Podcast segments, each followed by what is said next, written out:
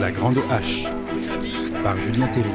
Nietzsche et l'histoire, Nietzsche dans l'histoire, avec Dorian Astor. Bonjour à tous et merci de regarder La Grande Hache. Aujourd'hui, nous n'allons pas nous intéresser à un thème du passé, à un épisode historique, mais à l'histoire en elle-même, au fait de s'intéresser au passé, au fait de chercher à le connaître. À quoi est-ce que ça sert de faire de l'histoire? Une réponse, bien sûr, vient tout de suite, ça sert à mieux se connaître, soi-même, la société, l'époque euh, dans laquelle on vit, qui sont des produits du passé. Pour mieux vivre dans le présent, pour être en mesure d'agir efficacement et de le transformer, ou au contraire de préserver ce qui doit l'être, ben, il faut savoir comment les choses se sont mises en place dans le temps. Alors ça paraît donc tout simple, évident, mais une fois qu'on a vu ça, en réalité, les problèmes ne font que commencer. Est-ce qu'il est possible d'avoir une vision du passé qui soit neutre, impartiale, objective? Est-ce que les historiens de métier peuvent revendiquer, grâce à leur méthode scientifique, de dire le fin mot des événements, de statuer sur la vérité de ce qui a eu lieu? Est-ce que l'on peut opposer donc une histoire militante à une histoire sans parti pris? Est-ce que les professeurs d'histoire ont raison de s'élever, comme ils le font souvent, contre ce qu'ils appellent des instrumentalisations de l'histoire? Par exemple, quand Nicolas Sarkozy dit nos ancêtres les Gaulois, hein, ou quand Mélenchon répond en disant le passé de notre France, ça n'est pas celui-là, c'est celui de la Révolution française. Est-ce que l'on peut départager les mémoires, les visions de l'histoire la légitimité des manières de s'en servir Est-ce que, enfin, mais il y aurait bien d'autres questions encore, on va le voir, les historiens peuvent jouer le rôle d'arbitre, définir le degré de légitimité des différentes mémoires, puisqu'il y a aujourd'hui, on le sait, une inflation mémorielle, qui n'est pas forcément une mauvaise chose d'ailleurs, euh, puisque euh, cela signifie en fait la montée des revendications politiques qui sont fondées sur la prise de conscience d'un passé d'oppression.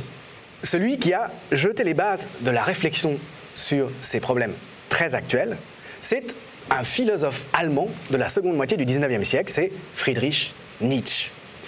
En 1874, en particulier, Nietzsche publie un texte très important, la deuxième considération inactuelle, qui s'appelle De l'utilité et des inconvénients de l'histoire pour la vie. C'est donc que, de son point de vue, il peut y avoir des inconvénients à faire de l'histoire. Voilà qui, peut-être, peut surprendre. Nietzsche, donc, euh, penseur fondamental de la philosophie de l'histoire, c'est la raison pour laquelle j'ai invité aujourd'hui un des meilleurs spécialistes de Nietzsche en France, Dorian Astor.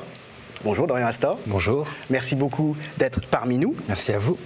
Vous êtes donc philosophe, mais aussi germaniste, traducteur.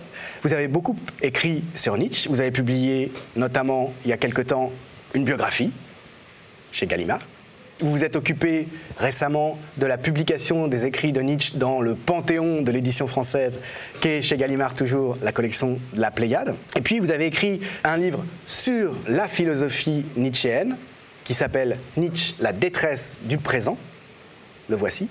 Dans lequel, entre autres choses, vous abordez euh, le rapport de Nietzsche à l'histoire, euh, ce que Nietzsche dit euh, des inconvénients euh, ou de l'utilité de faire de l'histoire pour ce qu'il appelle la vie. C'est le deuxième chapitre de ce livre qui s'appelle Le sens historique. C'est un élément, on le comprend en vous lisant, qui est central dans l'ensemble de la philosophie nietzschéenne. J'ai envie de, vous demander, pour commencer, en reprenant le titre donc, de la deuxième considération inactuelle, comment est-il possible, moi ça me scandalise en tant qu'historien, en tant qu'animateur de la Grande H, que l'on puisse dire qu'il y a des inconvénients à faire de l'histoire pour la vie? Oui, il peut y avoir des inconvénients. Euh, vous me posez la question en, évoquant le, titre de cette euh, seconde considération inactuelle. J'aurais presque envie de vous répondre par le sous-titre de mon ouvrage, La détresse du présent. C'est-à-dire qu'au fond, on a toujours l'histoire et le rapport à l'histoire euh, qui correspond au rapport qu'on a à son propre présent. Euh, vous, évoquiez la, question de l'objectivité en histoire. Euh, on va, j'imagine, y revenir longuement, mais parler d'objectivité en histoire, c'est, comme vous le disiez, c'est une affaire d'historien, c'est-à-dire c'est déjà présupposer que euh, l'histoire est une science. Or, ce que va dire Nietzsche dans cette considération inactuelle, c'est que considérer l'histoire comme science est une des manières de faire de l'histoire. Et dans cette seconde considération euh, inactuelle, Nietzsche va faire la liste des différentes manières de faire l'histoire, c'est-à-dire des différents rapports que les hommes, une culture donnée, a avec son propre passé. Et en fait, euh, si vous le permettez, je, viendrai à cette, euh, à cette question de l'histoire comme science euh, tout à l'heure. Mais ce qui est intéressant, parce que c'est là que Nietzsche engage, entame sa, réponse sur le rapport en fait de l'histoire et de la vie. Nietzsche dit une chose assez simple, au fond, c'est que pourquoi l'histoire est-elle une question vitale? C'est qu'elle engage deux couples. D'une part, la question de la mémoire et de l'oubli, qui sont des facultés, voire des instincts, en tout cas, qui, sont notre condition euh, psychique, physiologique. Euh, nous ne maîtrisons pas notre mémoire, nous pouvons la nourrir bien sûr, nous ne maîtrisons pas nos oublis, nous refoulons un certain nombre de souvenirs, Freud nous l'a appris, nous avons évidemment spontanément ou idéologiquement une mémoire sélective. Donc ce premier couple, hein, mémoire-oubli, de quoi se souvient-on et qu'est-ce qu'on oublie, implique déjà différentes manières d'aborder euh, la connaissance du passé. Et la deuxième, le deuxième couple, c'est la question de la connaissance et de l'action. Et c'est ce que vous évoquiez à l'instant, c'est-à-dire que euh, on pourra dire que l'histoire, c'est la connaissance du passé, c'est-à-dire au fond la mémoire devenue connaissance. Hein. En même temps, la question qui se pose toujours d'un point de vue éthique, d'un point de vue politique, d'un point de vue philosophique, bref, d'un point de vue culturel, c'est à quoi nous sert la connaissance? Est-ce que la connaissance vaut par elle-même? Une fois que je connais quelque chose, eh bien, je m'en satisfais et puis j'accumule ces connaissances. Nous y reviendrons euh, à cause de cette, euh, précisément de la conception de l'histoire comme science.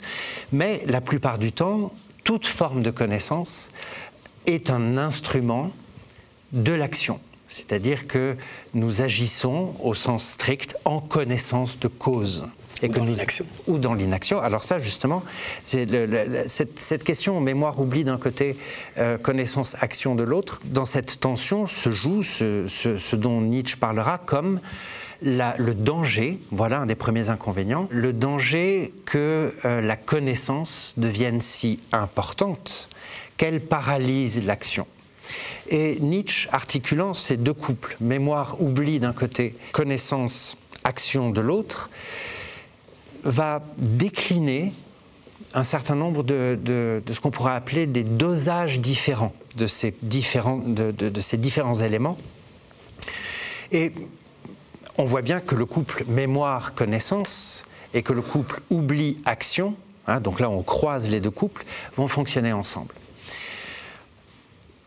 Imaginons que un excès de connaissance ou qu'un excès de mémoire, ce qu'on appellerait, une hypermnésie, c'est même une affection psychologique. Il y a des gens affectés d'hypermnésie.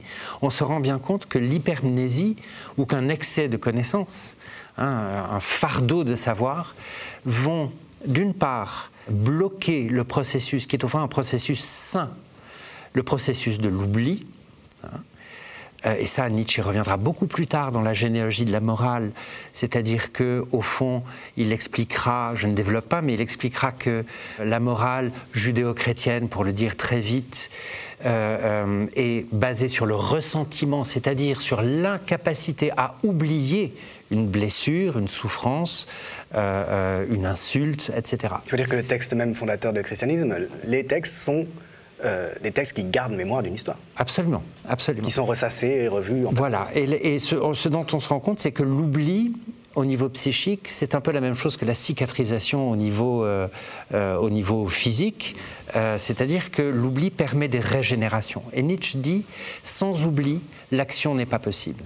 Si à chaque seconde, un esprit supérieur, hypermnésique, extrêmement cultivé, posait faisait la liste de tous les arguments pour, contre, de, du type d'action qui a été engagée avant lui, etc.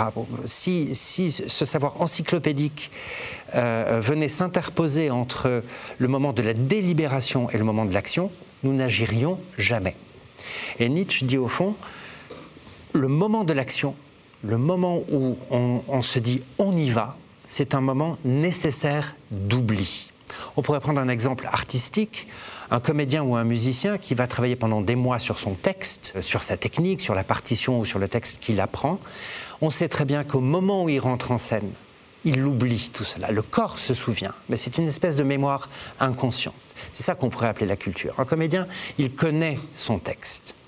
Et si on lui demande, vous souvenez-vous de son texte, ce qui serait une torture, vous souvenez-vous de votre texte au moment où vous rentrez sur scène, il dit non, c'est le corps qui sait. Donc, euh, il y a. Lui, il agit en fonction de ce savoir il agit en inconscient, de savoir incorporé, incorporé. qui devient donc, d'une certaine manière, inconscient. Et au fond, euh, c'est ça la véritable euh, culture ou la véritable mémoire. Donc, Nietzsche va décliner un certain nombre de rapports à l'histoire qui, chacun, peuvent avoir des avantages, une utilité, ou des inconvénients. Et avant de parler de l'histoire comme science, il va euh, euh, décliner trois types d'histoire. La première qu'il appelle histoire monumentale. L'histoire monumentale, on pourrait dire que c'est une, une, histoire qui sert à l'exemplarité. Il y a eu dans le passé de grands hommes, de grands peuples, de grandes actions. Et ces grands hommes ou ces grandes actions nous inspirent pour le présent. Euh, nous rendons hommage aux grandeurs passées, euh, elles nous donnent une direction, des valeurs éthiques, et nous disons, voilà, nous devons agir euh, comme l'aurait fait, que sais-je, De Gaulle, Napoléon, Jésus, voilà. Cette, ce type d'histoire monumentale, Nietzsche dit que elle crée quelque chose d'éternel dans l'histoire. Et au fond, s'il y a eu de grands hommes, de grands peuples, de grandes actions, si elles ont eu lieu une fois, elles peuvent avoir lieu à nouveau à tout moment. Hmm? C'est au fond la convocation éthique. Lorsque nous évoquons euh, le courage des résistants, hein, nous pouvons à tout moment nous dire voilà ce que c'est que d'être un homme, c'est résister. Et ça nous donne une espèce d'inspiration, d'énergie pour l'action à venir. Bon. Le deuxième type d'histoire, Nietzsche va l'appeler l'histoire antiquaire, qu'on peut traduire en français plus commodément par histoire traditionnaliste. Au fond, c'est une manière de s'articuler au passé. On pourrait dire que c'est une histoire identitaire. Vous parliez de nos ancêtres les Gaulois. C'est une espèce de sentiment de continuité historique.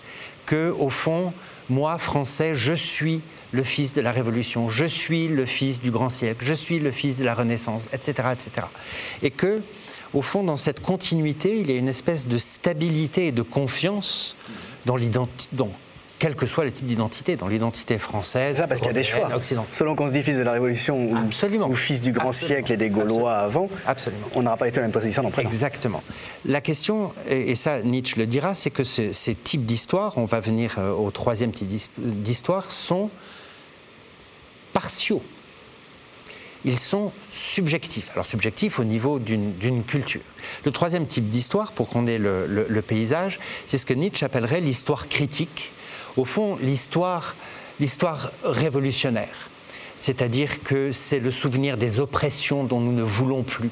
C'est le souvenir des guerres, plus jamais ça c'est euh, l'histoire des, pouvoirs établis, euh, des, des, coercitions qui font qu'à un moment donné, on voit bien la figure du révolutionnaire. Le révolutionnaire a à la fois une conscience historique, il connaît l'histoire de l'exploitation, il connaît l'histoire des oppressions. Et le révolutionnaire sait en même temps que pour agir, il va falloir qu'il l'oublie. Et l'histoire critique est un certain dosage entre cette, conscience des oppressions passées pour pouvoir s'en dégager. Donc c'est une histoire destructrice des ordres anciens. Voilà. Donc ça, on voit, vous le soulignez, que ce sont des types d'histoires non scientifiques.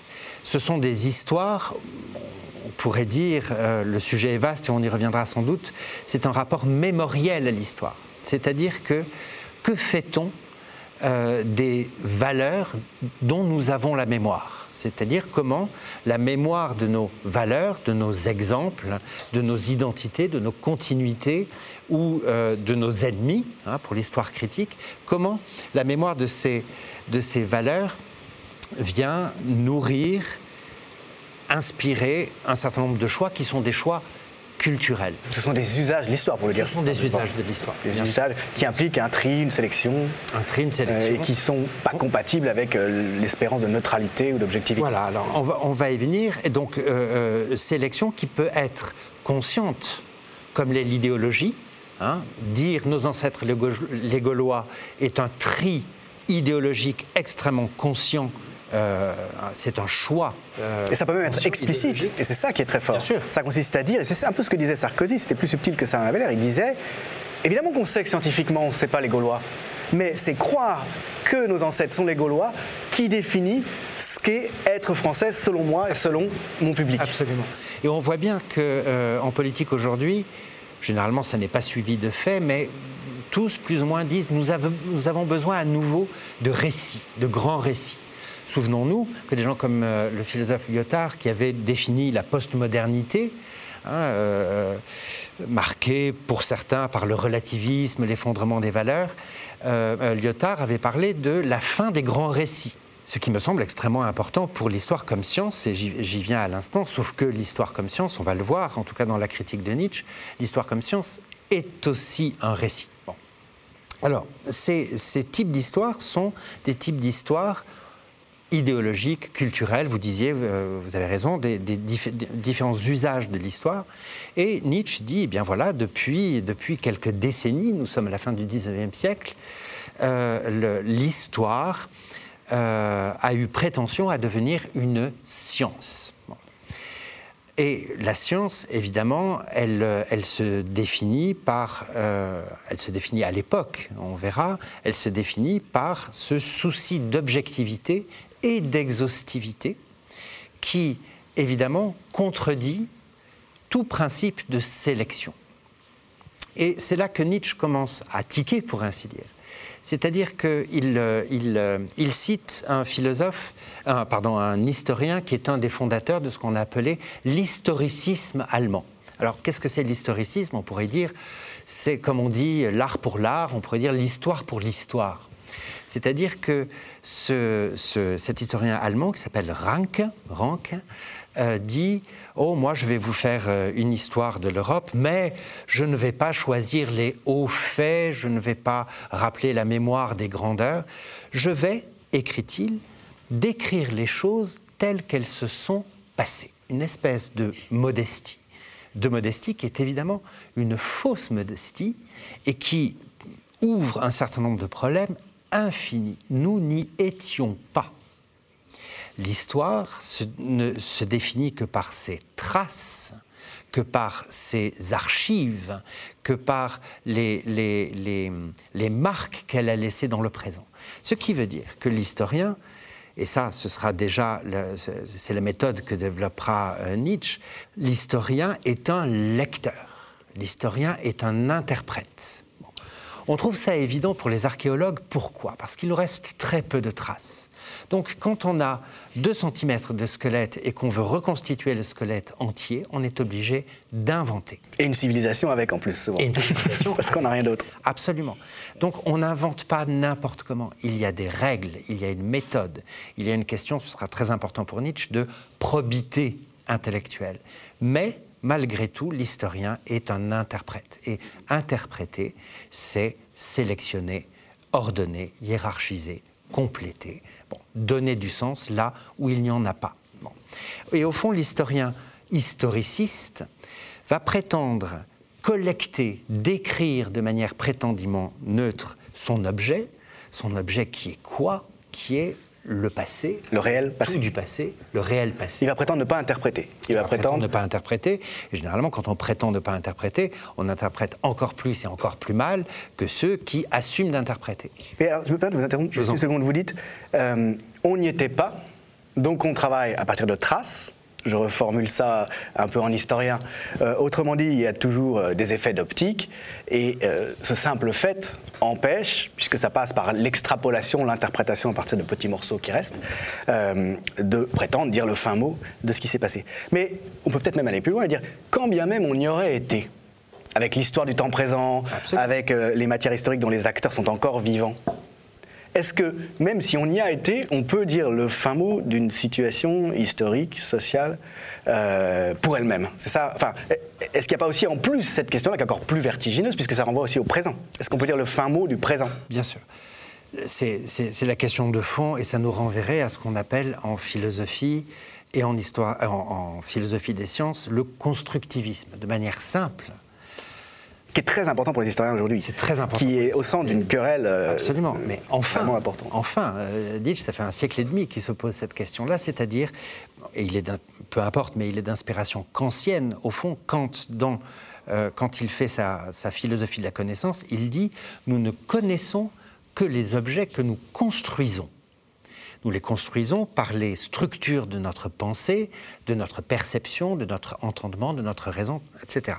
Mais alors, euh, Kant dit que c'est le geste même d'observer qui constitue ce que l'on observe? Alors, euh, Kant, alors je voulais pas euh, aller aussi loin? je voulais juste alors, faire une non, mais, disons que Kant dit en tout cas que les objets de notre connaissance dépendent entièrement des structures de notre pensée. C'est-à-dire que sans les structures qui vont appréhender l'objet, nous n'aurions aucun contact. Et il dit, nous n'avons aucun accès, à la réalité en soi. Hein, nous avons accès à un objet, c'est-à-dire que l'objet ne se définit qu'en rapport à un sujet. Voilà. Donc ça, d'un point de vue très général et très fort chez Kant, d'un point de vue très général de la connaissance, Nietzsche reprend euh, cette chose-là. De ce point de vue-là, il est kantien, même s'il est très critique de Kant, absolument. Mais d'où viennent ces structures alors? Qui nous les a données? Alors ça, ça, ça sont des problèmes typiquement philosophiques Je suis trop que, curieux. que Nietzsche, non, non, pas du tout, que Nietzsche va précisément remettre en question. Pour, pour Nietzsche, il y a des structures, euh, pour euh, Kant, pardon, il y a des structures a priori de l'entendement qui font que en dehors, qu'avant même tout rapport à l'expérience, nous avons une structure qui est, euh, au fond, abstraite, euh, qui, commence même avant tout rapport à l'expérience. Et innée donc euh, non, seulement inné, sauf que inné, c'est dans le corps. Et que le corps est toujours dans un rapport d'expérience avec le monde. Hein. La connaissance du corps est toujours empirique. Kant définit, un très beau concept, mais définit le sujet transcendantal, c'est-à-dire un sujet penser en dehors des conditions d'expérience, ce qui est une fiction pour Nietzsche. Il n'y a pas jamais de conditions non empiriques. Donc Nietzsche va, précisément beaucoup appuyer sur le corps, et je vous parlais déjà de la mémoire, de l'oubli, il parle de la connaissance comme d'une passion, comme d'un instinct. Pourquoi l'homme veut-il connaître? Pourquoi l'homme veut-il la vérité? Ce sont de grandes questions nietzschéennes. Il y a, alors euh, Nietzsche va donner plusieurs réponses euh, pour maîtriser le monde parce que, parce que l'ignorance euh, amène l'impuissance et que c'est par crainte que l'homme développe la connaissance. Pour se défendre. pour, se défendre, absolument. En tout cas, c'est un type d'appropriation. La connaissance s'approprie le monde. Et elle le, elle le retraduit, évidemment, en fonction de nos instincts, de nos structures, de nos intérêts, conscients ou inconscients. Euh, donc, cette, euh, je ne sais plus où nous en étions. Mais... On en était à l'histoire comme science, mhm. donc, et on en était à la question de ces inconvénients que vous avez pas voilà. Alors revenons, revenons à ces. Pourquoi est-ce que ça a des inconvénients Nous parlons de, de l'historicisme, nous parlons de l'utilité et des, et des inconvénients. Au fond, l'utilité de l'historiciste, hein, de l'historien historiciste, c'est de ne faire aucun, donc aucun tri, de, ne faire aucune hiérarchie dans les, dans les événements, les faits, les traces, les archives qu'il traite. Et Nietzsche dit attention, c'est très bien, nous avons besoin de tels ouvriers. Bien sûr qu'il faut archiver, bien sûr qu'il faut décrire. C'est très bien si nous avons des bibliothèques entières de, détails de la manière dont, euh, euh, on fabriquait les épingles à nourrice. Euh, entre le 7e et le, 20, et le 15e siècle, que sais-je. Bon. C'est très bien d'avoir cet archivage-là. Le problème, c'est que, à force de ne pas hiérarchiser, l'historiciste, outre qu'il a cette, euh, cette naïveté de penser qu'il décrit les choses telles qu'elles étaient, qu'il décrit objectivement et qu'il rencontre son objet sans le construire, on se retrouve, revenons à ce que nous disions tout à l'heure sur l'action, on se retrouve face à un, rapport au passé qui est, en réalité, au lieu d'être objectif, complètement relativiste. C'est-à-dire que si tout ce qui s'est passé est également digne d'être connu, jusqu'au moindre détail, on se retrouve avec une espèce de, de platitude générale qui fait que, au fond, tout se vaut, pourvu que, ce soit, que ça se soit passé, pourvu qu'on en ait l'archive, pourvu qu'on le connaisse. Et au fond, peu à peu, l'historien historiciste va se prévaloir d'une connaissance exhaustive, évidemment elle ne l'est jamais, mais tendanciellement exhaustive, en savoir le plus possible, le plus en détail, sur le plus, le, plus d'époques possible. Je passe le, problème délicat de la spécialisation ensuite. Hein.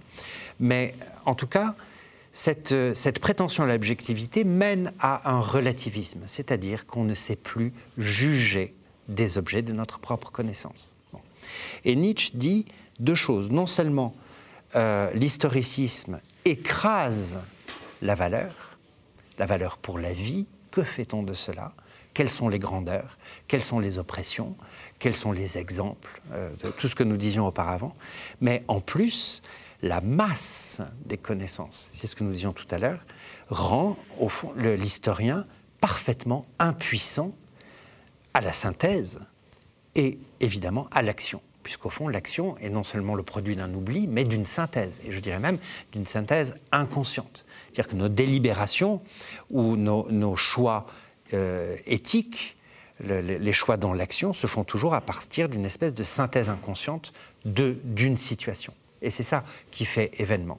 Donc l'historicisme rend à la fois, euh, euh, je dirais presque nihiliste, pardon, au fond tout se vaut, en tout cas relativiste, nous reviendrons peut-être sur le nihilisme, mais surtout impuissant à l'action. Et si on demande à un puits de science hein, ou à un rat de bibliothèque à quoi ça sert, il ne saura plus quoi répondre. Voilà. Et c'est là que peu à peu, relativisation de l'important, hein, de, de, la valeur et impuissance, c'est là qu'on commence à avoir des inconvénients pour la vie au sens strict. Alors quand Nietzsche dit la vie, longue question. Nietzsche n'est pas un vitaliste, mais en tout cas, euh, ce qui intéresse Nietzsche comme philosophe et, comme. Euh, on n'a pas parlé de sa formation de philologue, on pourra y, revenir. C'est un savant. C'est un savant. Positiviste euh, lui-même. Absolument, on pourra y revenir parce que c'est important. en tout cas, ce qui l'intéresse, lui, c'est de dégager des types de vie, c'est-à-dire des, types de culture et des types d'individus, de peuples et de culture, dit-il, qui entretiennent des, des rapports diversifiés à la vie, à l'existence. Au fond, quel type de vie? Nietzsche va faire une typologie. Est-ce une vie faible, une vie puissante, une vie euh, plutôt axée sur la mémoire, sur l'oubli, sur l'action, sur la connaissance? Puissante, ça veut dire qui domine ou qui est créatrice euh, euh, qu'est-ce qu'on entend par là? C'est peut-être une question qui est trop euh, éloignée.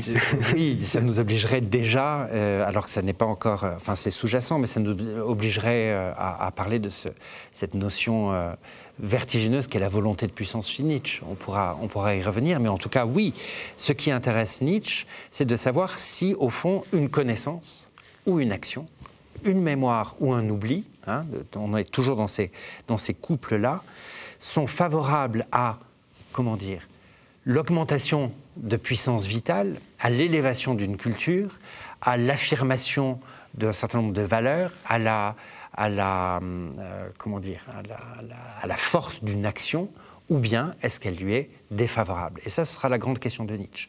Hein, nos valeurs, nos connaissances, nos idéaux, nos aspirations, sont-elles plutôt favorables à l'élévation de la culture et à l'accroissement de la vie, ou au contraire Hein, à l'abaissement de la culture et à l'affaiblissement de nos puissances vitales?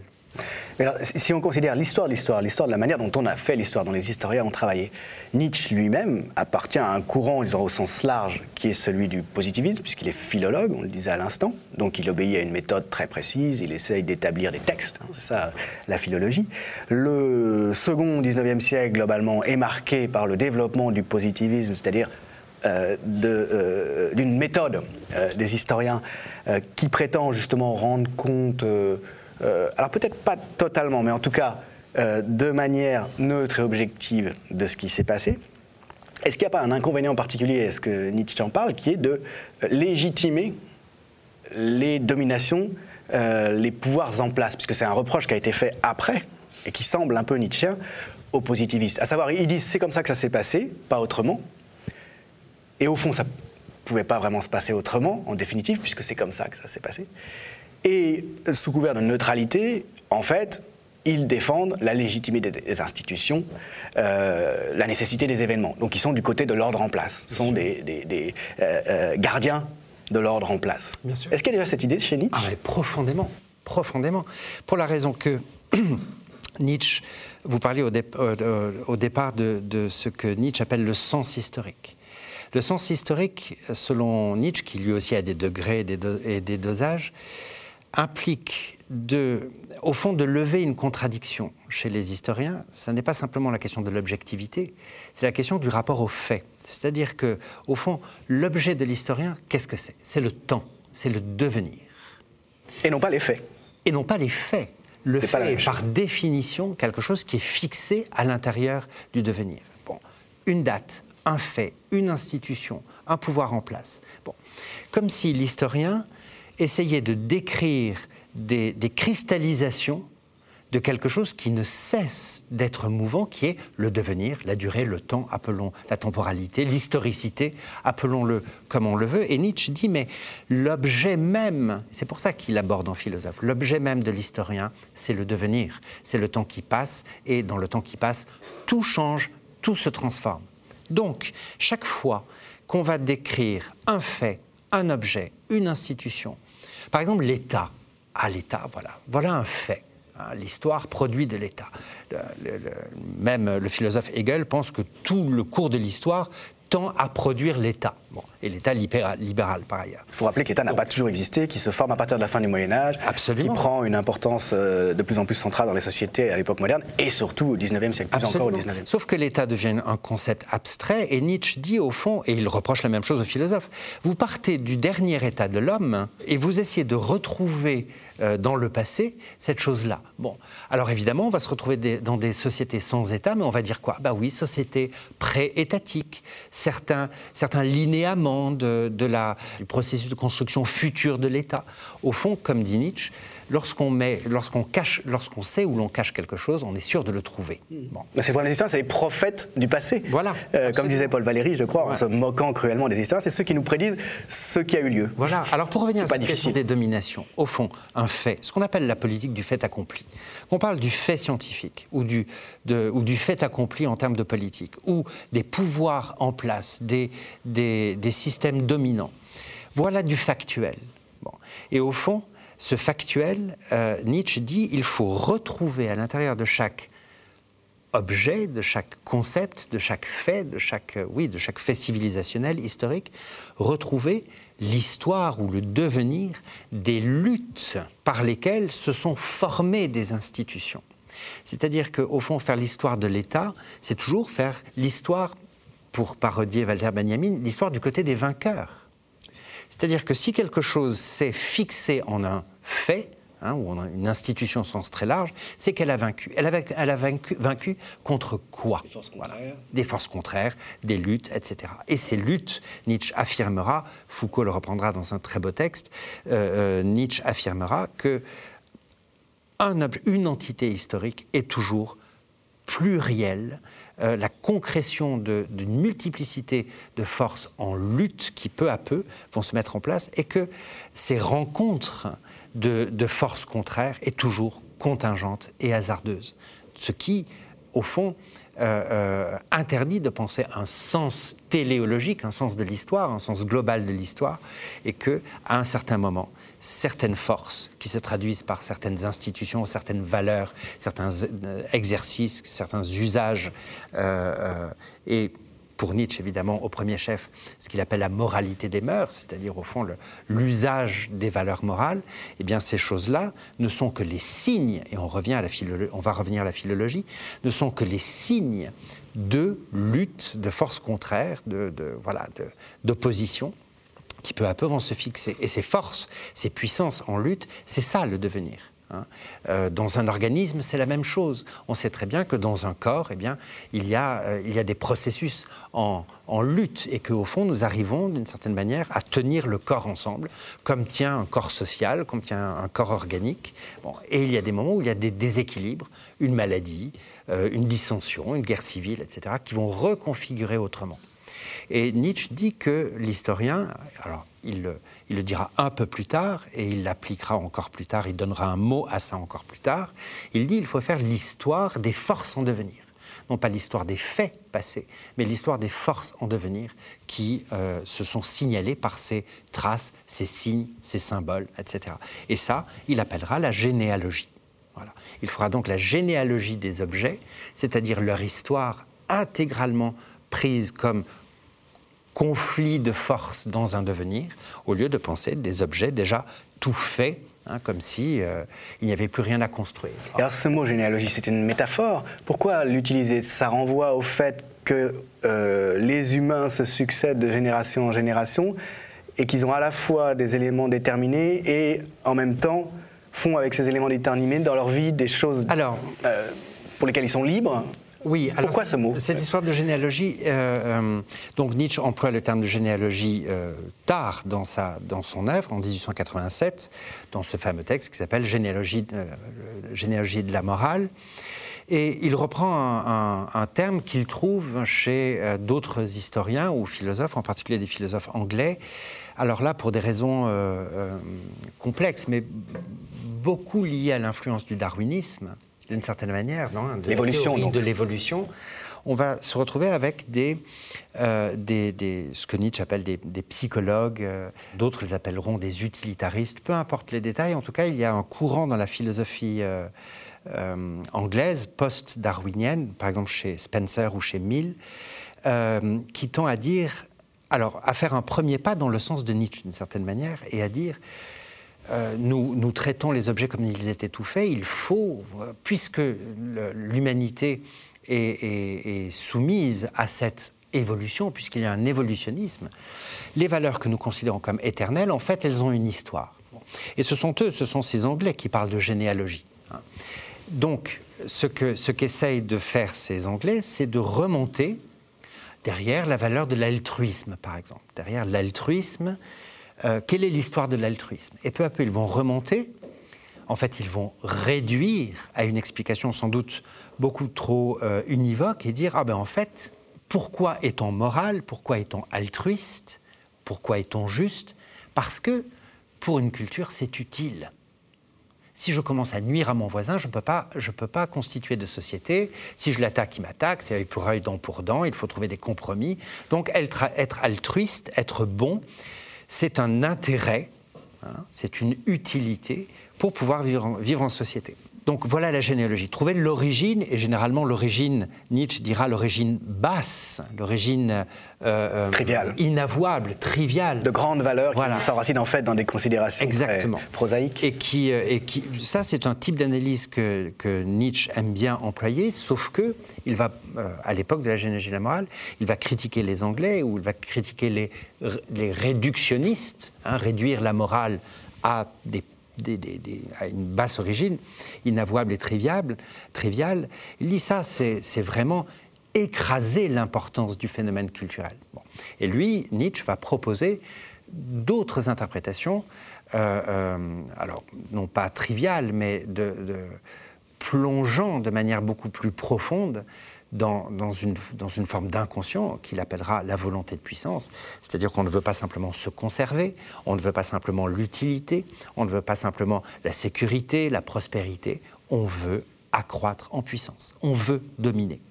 Et ce que va faire Nietzsche, c'est de voir dans l'histoire de la morale à quel moment les valeurs judéo-chrétiennes, encore une fois, j'aime pas beaucoup ce mot composé, mais c'est pratique, comment les valeurs judéo-chrétiennes ont été une manière de prendre le pouvoir d'une manière d'abord purement spirituelle. Et c'est à ce moment-là, mais là c'est un thème vertigineux, qu'il dit que le judéo-christianisme est une morale d'esclave, c'est-à-dire une morale de vaincu. C'est-à-dire euh, euh, que ce soit les juifs en Égypte ou les chrétiens persécutés, ils ont compensé par des valeurs imaginaires, un au-delà, une rédemption, un, jugement dernier, le péché, tout ce que vous voudrez. Ils ont compensé l'impuissance concrète, historique, euh, qui était la leur dans les rapports de pouvoir face euh, à l'Empire égyptien ou à l'Imperium euh, romain, etc. Donc là, il y a vraiment une thèse historique de Nietzsche. Il y a une thèse historique.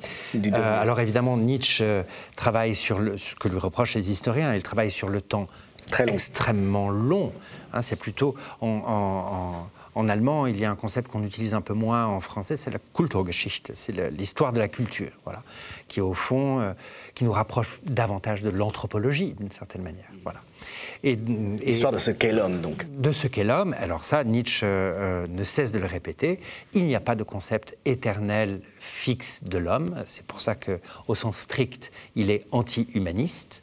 Hein, l'homme en général ne veut rien dire, l'humanité en général, ça ne veut rien dire. Il y a précisément des types. Et il va euh, euh, déterminer un certain nombre de types. Hein, le type grec, le type euh, sacerdotal, le type barbare, aristocrate, tout, ce qu'on veut. Après, on peut aller dans le détail, mais en tout cas, il va rencontrer des types. Et pour chaque type civilisationnel, être un homme ne signifie pas la même chose. La bonté, la justice, le châtiment, euh, la vertu ne signifient pas les mêmes choses. Voilà. Et alors, puisqu'on en est à la thèse transhistorique nietzschéenne euh, sur euh, le devenir en, particulier de la culture judéo-chrétienne, pour lui, donc, c'est une morale des esclaves, vous l'avez rappelé, c'est une formulation célèbre. Comment est-ce qu'il fait le lien avec son propre temps et le fait que lui quand même constate, euh, peut-être qu'il meurt un peu trop tôt, mais qu'il y a une domination occidentale de l'État issu du judéo-christianisme euh, sur euh, des régions de plus en plus larges et bientôt sur l'ensemble de la planète qui se, qui se profile. Est-ce qu'il a, est qu'il a conscience de ça? Est-ce qu'il thématise ça? Alors, Nietzsche, un, des défauts qu'on peut, qu'on peut, une chose qu'on peut reprocher à Nietzsche, c'est de rester malgré tout le plus souvent, pas toujours, assez européocentriste. Alors que le plus souvent, il dit que euh, pour, euh, pour pouvoir juger d'une morale ou d'une histoire, il faut que les historiens et les moralistes et les philosophes se fassent d'une certaine manière multiculturels. C'est-à-dire qu'il faut voir, il faut étudier les autres types de morale ailleurs, géographiquement, et historiquement dans le passé. C'est ce que fait la science allemande de son temps, non? L'histoire des religions, la sociologie des religions, absolument. les grandes religions du monde. de ça, il apprend de ça. Euh, c'est aussi une époque où en Allemagne, on commence vraiment à, sentir la nécessité de la pluridisciplinarité. Hein. peu à peu, on se rend bien compte que l'histoire, l'archéologie, la philologie, mais aussi la biologie, euh, l'économie, etc., ne peuvent pas être des domaines séparés, que tout ça, toutes ces choses-là doivent travailler ensemble. Donc il a, euh, Nietzsche a une bonne tendance certaine à pratiquer le comparatisme.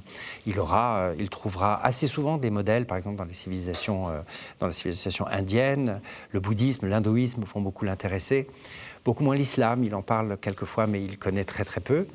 Euh, L'Afrique, n'en dit pas un mot, il ne connaît pas. Bon, il, est, il est encore euh, dans cette culture qui est très, euh, j'allais dire, hellénocentrée au fond, hein, les Grecs, les Romains, l'Europe, etc. Mais en tout cas, ce qui est certain, c'est que Nietzsche a conscience que cette morale, qui était une morale particulière, hein, la, morale, c'est la religion juive puis chrétienne, ont eu vocation, et ça c'est la vocation euh, profonde des monothéismes, mais évidemment le christianisme bien plus que le judaïsme, les religions monothéistes ont prétention à l'universalité. Voilà, un catholicos universel.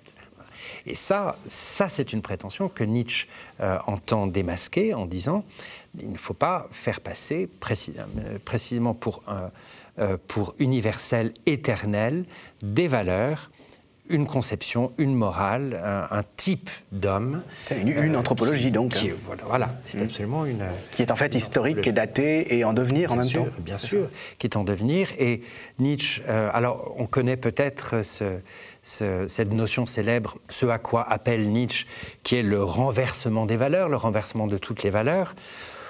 Sans développer ça, il faut voir que le renversement dont il parle est un, est, au moins un second renversement ou un re-renversement. le premier renversement euh, fondamental pour la culture occidentale dont il parle, c'est précisément le renversement judéo-chrétien dont il parle dans la généalogie de la morale. C'est-à-dire qu'au fond, ce qu'il appelait l'idéal ou la morale aristocratique, qui faisait qu'au fond, on était dominant, on était bien portant, on était entre pairs, société aristocratique, on se considérait naturellement bon, et tout ce qui n'était pas soi, c'était mauvais. On était les meilleurs. Voilà, nous sommes les meilleurs. Donc vous, esclaves, vous, étrangers, etc., vous, vous êtes mauvais, vous êtes moins bon, vous ne vous intéressez pas, vous êtes vil. Bon, nous sommes nobles, vous êtes vil. La question est de savoir qui dit ceci est bon, ceci est mauvais. Hein. Et attention, euh, euh, Nietzsche précise que cette, ce qu'il appelle la morale des maîtres ou la morale aristocratique est une morale de barbares. C'est-à-dire qu'il euh, dit dans des textes assez drôles qu'entre eux, hein, c'est ces maîtres, ces barbares-là étaient très amènes, très délicats, mais que c'était des bêtes fauves hein, pour tout ce qui était extérieur. Donc, à aucun moment, il ne prône un retour de ce, de ce, type-là. En revanche, il dit à un moment, il y a un renversement. Qu'est-ce que c'est la morale d'esclave C'est ce que nous disions. À un moment, le, jugement moral va se faire autrement. C'est-à-dire que celui qui est vaincu, l'esclave, euh, l'oppressé, dit nous souffrons, donc vous êtes mauvais. Si vous êtes mauvais, nous sommes bons. Et au fond, on voit bien dans le christianisme, prenons l'exemple typique, les premiers seront les derniers, l'inversion, l'inversion des rapports de puissance par l'intervention de fiction il ne s'agit pas de dire que, il ne s'agit pas de défendre le droit du plus fort. Et au fond, c'est d'une spiritualité et d'une intelligence redoutable la morale chrétienne qui dit les premiers seront les, derniers. C'est aussi des compensations d'injustice crasse, mais c'est une production imaginaire. C'est-à-dire que précisément la morale va, euh, va euh, produire des fictions venant compenser l'état réel des forces. Et donc ça, ça, inverse le rapport euh, entre l'action et la connaissance, entre le réel et la morale, et c'est pour ça que les valeurs, la morale, seront rejetées dans un autre monde, ce que Nietzsche appelle les arrière-mondes, soit un au-delà, soit une fin des temps, soit un monde idéal euh, euh, que nous ne pouvons atteindre parce que nous sommes dans un monde corrompu, etc. Donc ce premier renversement est un renversement dont Nietzsche estime qu'il a été nous parlions de l'utilité et des inconvénients pour la vie, dont il estime qu'il a été hostile à la vie. C'est-à-dire que les oppressés, et on peut les comprendre, les opprimés, on peut le comprendre, ont non seulement condamné ceux qui les faisaient souffrir, mais ajoutons encore un élément qui est quand même très important, c'est que ce que fait le christianisme, selon Nietzsche, c'est que la première étape, c'est de dire nous souffrons donc vous êtes méchants. La deuxième étape, dans la mesure où il y a une espèce d'injustice, d'arbitraire absolu aux états de domination, c'est de dire oh mais on intériorise, si je souffre, c'est que je dois être coupable. Et ça, c'est l'invention sacerdotale chrétienne par excellence, l'invention du péché. Et peu à peu, Nietzsche analyse comment le christianisme, par ce retournement, ce renversement de valeurs, va déprécier l'ici-bas, le corps, la victoire, la puissance, etc. Et c'est ce que Nietzsche appelle l'hostilité à la vie. Et c'est ce qu'il va appeler peu à peu le nihilisme, c'est-à-dire que le, le, judéo-christianisme et le christianisme qui est, son, qui est sa cible favorite, hein, l'antéchrist, euh, une des dernières œuvres de Nietzsche, quand même une immense imprécation contre le christianisme, euh, Nietzsche accuse les chrétiens d'avoir élevé une condamnation universelle et totale de l'existence. Voilà. Donc, euh, euh, la philosophie de Nietzsche, lorsque je reviens à ce que je disais tout à l'heure, lorsque Nietzsche parle de, qu'il veut produire pour l'avenir, hein, il parle d'une philosophie de l'avenir, il veut produire un renversement de valeurs, il s'agit d'inventer, de, créer des valeurs qui soient à nouveau non pas régressivement comme les barbares euh, des, époques archaïques, mais créer des valeurs qui ne soient plus dépréciatrices de la vie. Donc cette, euh, euh, cette, analyse historique de Nietzsche est tout entière prise dans une, dans une démarche euh, éthique et philosophique qui est quelle est la fonction de la philosophie? La fonction de la philosophie, c'est précisément de faire, dans un premier temps, la généalogie de toutes nos valeurs, le vrai, le juste, le bon, le beau, tout ce que vous voulez, et de, les historiciser dans le bon sens. C'est hein. une, une, forme d'histoire. Euh, Absolument. Euh, Nietzsche, à partir de Humain trop humain, de 1878, dit le, le péché originel des philosophes, c'est leur manque de sens historique et il va produire, il le dit lui-même, une histoire des préjugés moraux, une histoire de la morale. Il dit il faut faire une, une histoire qui soit à la fois une histoire et une histoire naturelle de la morale. Il faut renaturaliser l'homme, c'est-à-dire non plus en faire un, sujet ou un concept abstrait, un sujet de la connaissance euh, objective, euh, universelle, mais au contraire, cet individu qui a évolué, qui s'est battu, qui est indéterminé, qui se détermine et se redétermine chaque fois. Dans la lutte, toujours. Dans, les luttes. Dans les luttes. Mmh. Voilà. Et c'est pour ça que Nietzsche, à la fin de sa vie, en appelle ou annonce à des guerres telles qu'il n'y en a jamais eu. Il faut lire la suite. Il parle de guerre de l'esprit, c'est-à-dire de valeur contre valeur. Voilà. Et alors, euh, cette hantise du nihilisme qui est si présente, pour lui, elle renvoie à l'état euh, dans lequel le christianisme a mis l'humanité. Mais il y a un élément en plus, quand même, c'est la mort de Dieu. Non? Euh, Le christianisme suppose que Dieu est là quand même et qu'à la fin, dans cet arrière-monde, on va enfin euh, vivre, en tout cas, euh, je ne sais pas, jouir ou contempler, euh, être en béatitude. la vraie vie serait après, ça ne serait pas la vie, justement, ça serait la mort. Ça, c'est la logique, une des logiques internes mm-hmm. du, christianisme. Mais on voit bien en quoi ça, c'est du nihilisme. Mais il n'y a pas seulement ça. Nietzsche a une conscience très aiguë aussi du fait que le christianisme, ça ne marche plus. Euh, à son époque, ou je me trompe? Oui et non. Alors, la, question de, la question de Dieu est mort, alors la première chose qu'il faudrait dire, c'est que, quand même, la religion qui tue son Dieu, c'est le christianisme. Ah, quand même, euh, Elle le tue, mais pour mieux euh, le faire ressusciter. Oui, oui, bien sûr. Mais enfin, elle, elle, le fait homme, et elle le fait complètement homme, et elle le crucifie. Bon. pourquoi? Pour racheter les péchés tout de même. Hein, c'est le sacrifice. Et ça crée ce que, ce que Nietzsche appellera une dette infinie, irrattrapable. Mais euh, la question de Dieu est mort. Euh, alors, ce que dit Nietzsche, au fond, c'est que euh, l'époque actuelle, il constate à la fin du XIXe siècle en, en, Allemagne et en Europe qu'il y a un fort processus de sécularisation. Il n'est pas le seul à le dire. À la même époque, Dostoevsky dit lui, si Dieu est mort, tout est permis. Oui.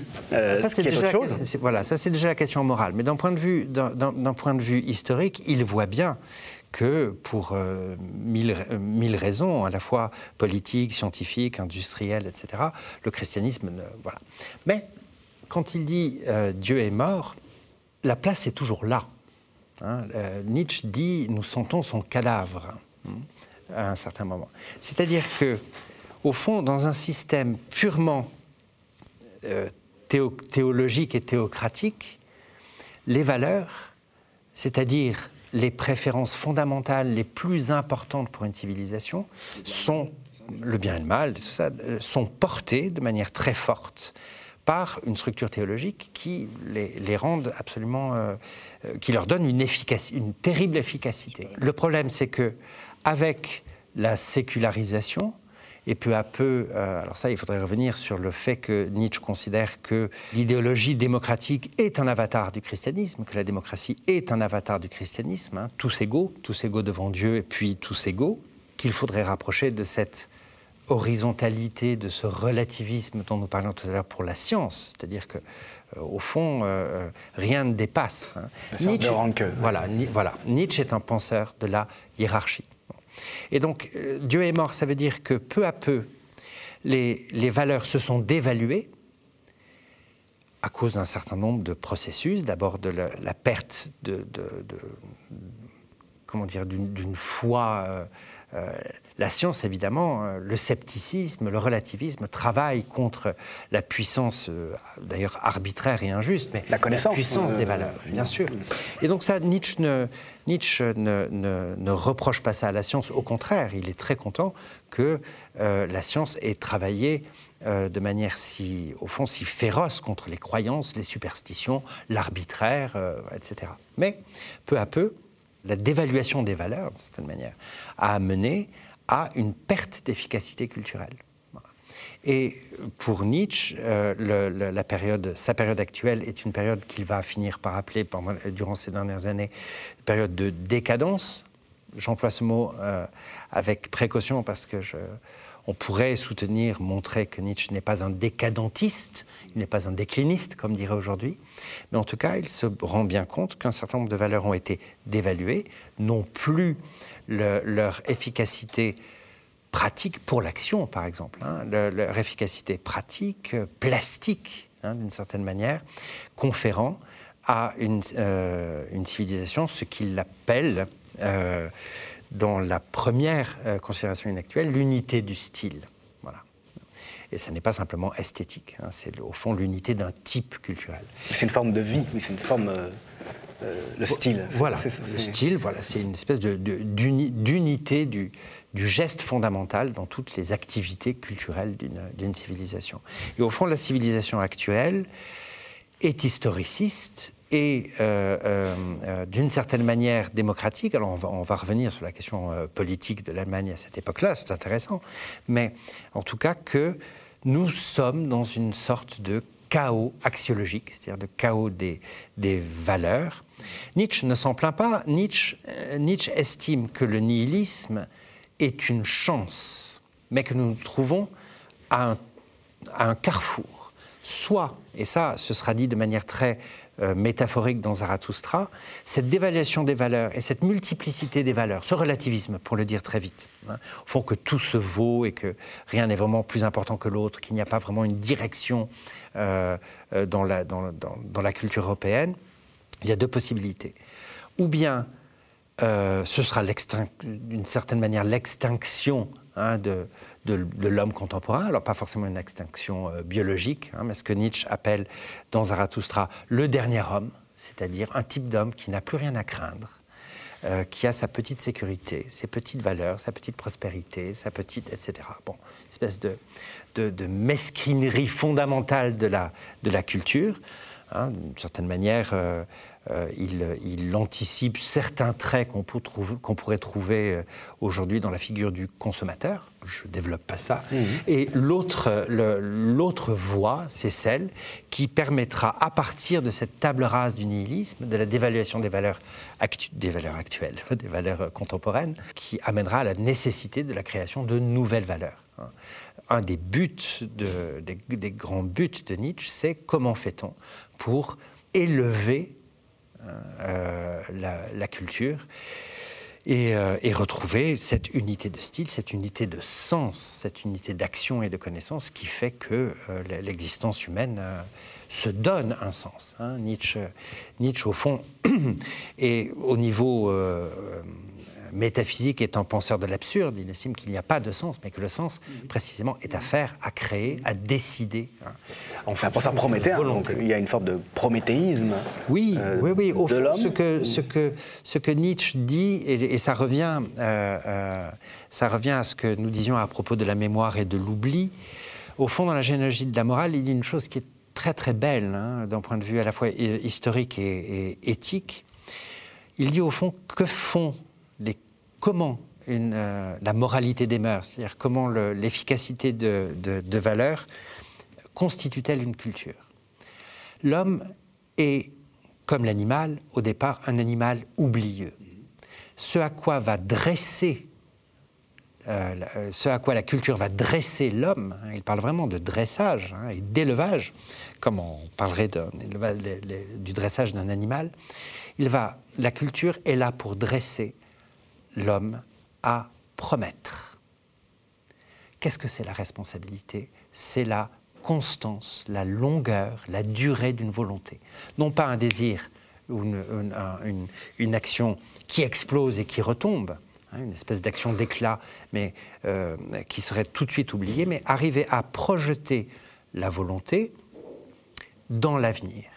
C'est être conséquent? C'est être conséquent, c'est être au sens strict responsable c'est-à-dire pouvoir répondre de ce que nous sommes et de nos actes.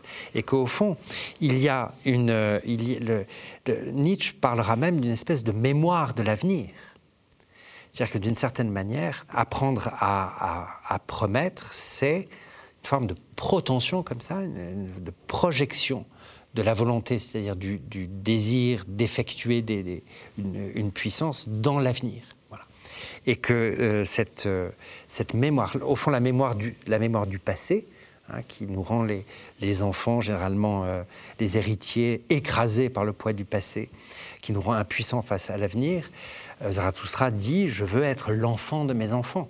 Hein, donc il y a toute une, tout un, ce renversement, il n'est pas simplement un renversement de valeurs positives, le bien devient le mal, le mal devient le bien, le vrai devient le faux, peu importe. Non, c'est un renversement, et c'est en ce sens que euh, Nietzsche retrouve le sens profondément civilisationnel, culturel et éthique, philosophique de l'histoire, c'est-à-dire qu'il euh, il, il, essaye de repartir des conditions à partir desquelles on peut se faire une histoire. Mmh. Et il me semble qu'il y a une triple métaphore d'ailleurs que Gilles Deleuze a reprise en parlant d'enfants. Euh, des différents stades de l'homme qui d'abord est ah oui, les trois sous le fardeau. Oui, dans le, dans le prologue d'Ainsi par les Zarathustra. Euh, c'est un très beau passage. Très beau texte. Et, euh, qui dit bien un peu, voilà, qui résume bien le Nietzsche. Les trois métamorphoses de l'esprit. C'est important de dire que c'est l'esprit qui se métamorphose. Et euh, au fond, il dit que, oui, c'est très beau d'évoquer ces trois métamorphoses. Au départ, l'esprit est un chameau. C'est-à-dire qu'il porte les valeurs qu'il a reçues et il est très endurant, il est très patient, il est très résistant. Il porte le fardeau. Et il porte le fardeau. Il, il porte le fardeau dans le désert, il, est, il prend son mal en patience. il prend son mal en patience, euh, il tient. Et ça, c'est déjà, une, au fond, une qualité culturelle très, très grande. Enfin, un chameau est un, est un animal extrêmement euh, bien adapté à la terrible condition du désert qu'est notre existence. Mais il est asservi, du coup Il est asservi, enfin, en tout cas, il, porte le poids. Il porte le poids. Et le sens de son existence, c'est de porter le poids. Et puis, l'esprit devient, dans un deuxième temps, lion. De chameau, il devient lion. C'est-à-dire qu'il met à bas le fardeau, par une espèce de grand mouvement de révolte et il commence à détruire autour de lui tous ceux qui l'ont opprimé. Donc c'est la, libère de la révolte, de l'affranchissement. On pose le fardeau. Fardeau qui est celui des, valeurs et de l'héritage de la moralité et de l'histoire. Mais ça ne suffit pas, parce que le lion, qui est un fauve, euh, il déchire ses chaînes, il jette son fardeau, il détruit tout, euh, sans doute, mais il ne crée rien. Il est dans le premier moment de l'affranchissement. Et Nietzsche, Zarathustra en tout cas, dans Zarathustra dit le troisième moment, c'est la métamorphose de l'esprit après le chameau et le lion en enfant. Et l'enfant, c'est à la fois celui qui ça, c'est une reprise d'une image d'Héraclite. Héraclite, philosophe présocratique, qui dit Le temps est un, est un enfant qui joue avec des mondes. Voilà. Au fond, jouer non plus euh, jouer avec le monde, avec la nécessité, comme si c'était un, jeu de hasard, comme si on pouvait ben, précisément reconfigurer les valeurs, faire euh, essayer d'autres configurations, jouer et à la fois être dans le jeu et à l'extérieur du jeu, et surtout, ce qui sera extrêmement important, retrouver l'innocence de l'enfant. Nous parlons une forme de naïveté, naïveté, de, naïveté, d'innocence surtout, d'innocence morale, quoi qu'on pense de l'innocence des enfants, mais euh, euh, en tout cas, euh, les fardeaux, nous parlions du péché originel, nous parlions de, voilà, de, de cette culpabilité, de ce sentiment de culpabilité que euh, les religions ont, toujours bien soin d'incorporer en nous. Et au fond, l'enfant, lui, est innocent. C'est-à-dire qu'en se déchargeant du fardeau, en détruisant ce qui non seulement l'écrase, mais l'accuse et accuse le monde, l'enfant devient innocent. Et euh, Nietzsche parle à d'autres endroits de l'innocence du devenir. Hein. et, c'est ça qui permet de créer. Donc, c'est cette innocence. En tout cas, c'est la condition dans laquelle on doit nécessairement être si on veut vraiment créer. Pour créer, en tout cas, il faut pouvoir euh, s'affranchir de, ce qui nous, de ce qui nous a créés d'une certaine manière. Hein. Ensuite, la création, euh, les, prêtres, euh, l'idéal sacerdotal, enfin la caste sacerdotale, dit Nietzsche, ce sont aussi de grands artistes, de grands créateurs. Hein. Ils ont créé des systèmes, hein, des fictions, par ailleurs, extrêmement intelligentes, efficaces et puissantes. Donc la question, le critère reste ce que nous disions, y a-t-il accusation de la vie ou justification de l'existence? Mais la création, effectivement, passe hein, dans une espèce de, pulsation entre la destruction de ce qui s'est figé, de ce qui, des pouvoirs dominants, des, fardeaux que nous portons, toujours une phase de destruction, euh, qui nous permettent effectivement de, retrouver une liberté de mouvement pour créer. Et Nietzsche, dans les années 80, autour du, très beau, euh, euh, de son très bel ouvrage Le Gai Savoir, euh, parle d'une philosophie d'esprit libre. Il en parle déjà dans Humain trop humain. L'esprit libre, voilà, c'est celui qui, tel un oiseau, va s'envoler hein, en direction de terres nouvelles. Il, va pas, il va avoir le courage de, prendre le large, hein, de voir les choses de plus haut et d'expérimenter d'autres formes, d'autres types, d'autres manières de vivre, de penser et de sentir. Hein, dans ces reconfigurations permanentes dont nous parlions tout à l'heure. Hein, au fond, ce que fait la généalogie pour le passé, euh, la philosophie de Nietzsche, la philosophie de l'esprit libre euh, ou de l'enfant, euh, le fait pour l'avenir. Comment reconfigurer les puissances, les formations, les valeurs. voilà. Et les valeurs, effectivement, de nouvelles valeurs sont à créer. Alors il y a encore deux choses dont je voudrais qu'on parle, si on a le temps.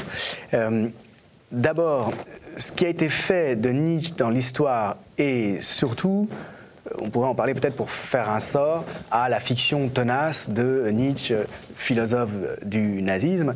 Euh, de son vivant même, Nietzsche fait scandale, on le comprend très bien après vous avoir écouté, puisqu'il il a une pensée qui est éminemment euh, subversive. Ceci dit, euh, ce que véhicule sa philosophie n'a a priori aucun lien nécessaire avec le nazisme, mais il y a eu un, processus de falsification éhontée, même on peut le dire, par sa sœur, je crois, euh, de l'œuvre de Nietzsche, qui, je le rappelle au passage, meurt en 1900, mais au moment où il meurt, depuis 11 ans, a sombré dans la folie, euh, et donc euh, plus d'une quarantaine d'années avant le nazisme n'est plus actif. Est-ce qu'on peut revenir un petit peu là-dessus? Oui. Puisque c'est une idée tenace, hein, sur laquelle Nietzsche serait un philosophe sulfureux, parce que il aurait euh, soutenu euh, donc euh, spirituellement le, régime nazi et éventuellement il aurait été antisémite, que sais-je encore. Mm. Oui, bien sûr. Alors ça, reste une affaire compliquée. Je vais commencer par le plus compliqué, par le plus délicat. Ce qui est très intéressant, c'est que au procès de Nuremberg en 1946, Nietzsche fait partie des auteurs listés sur les inspirateurs intellectuels du nazisme.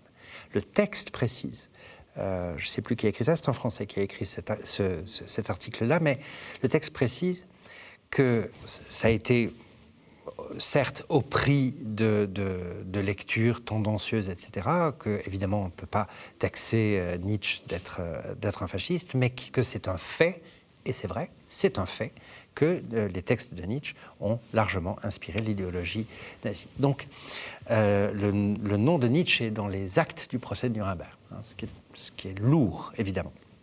Alors, il faut revenir en premier lieu, la chose la plus difficile, c'est qu'il faut revenir à la situation culturelle, euh, c'est-à-dire au fond aux racines de l'idéologie euh, nationale-socialiste qui arrivera euh, effectivement 40 ans plus tard.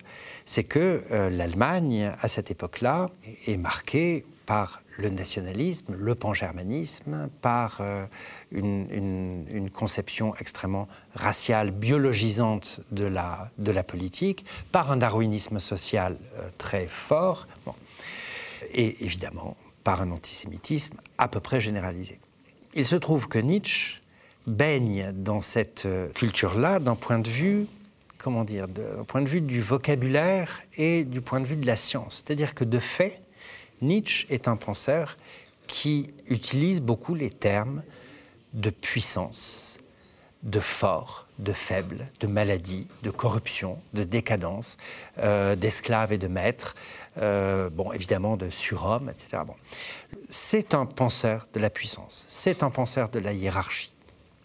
En revanche, là où le, le danger, j'allais dire, s'arrête, c'est que Nietzsche est anti-étatique, antinationaliste, germanophobe, de plus en plus, et anti-antisémite. Hein, voilà. Après quelques petits dérapages de jeunesse liés à l'éducation. il finit par les euh, prendre en grippe, les ah, antisémites. Il, déteste, le mari de sa sœur, voilà, l'antisémite professionnel. Fou, il quand il devient fou, à la fin, il va encore tous les faire fusiller. Il se fâche avec son éditeur, avec sa sœur et son beau-frère. Pour lui, l'antisémitisme allemand, c'est la lie de l'humanité, absolument. Et c'est quelqu'un qui est capable, par provocation, euh, ce qui arrive souvent à Nietzsche, donc par exemple il utilise le terme de race dans ce cas-là, il va dire, dans Part de la bien et mal, que les juifs sont la race la plus pure d'Europe. Qui en Europe, pas seulement en Allemagne, qui? Qui va dire ça? Hein voilà. Et il faut bien se dire une chose, c'est que, là je, saute à nouveau, c'est que 40 ans plus tard, quand les idéologues nazis vont organiser, avec l'aide de la sœur, comme vous le disiez, je vais y revenir, l'appropriation de l'œuvre de Nietzsche euh, dans, le, dans, le panthéon, euh, dans le panthéon nazi, certains idéologues vont dire, ah oui mais il faut faire attention parce qu'il est quand même antinationaliste, euh, philosémite. Euh, c'est quand même pas possible. C'est-à-dire qu'il y avait un certain nombre de nazis qui, ne supportaient pas Nietzsche et ils avaient bien raison. La question de la falsification, évidemment, de la mise au service par sa sœur Elisabeth Förster Nietzsche. Förster, qui était son mari, était un antisémite fou furieux vraiment un sale type.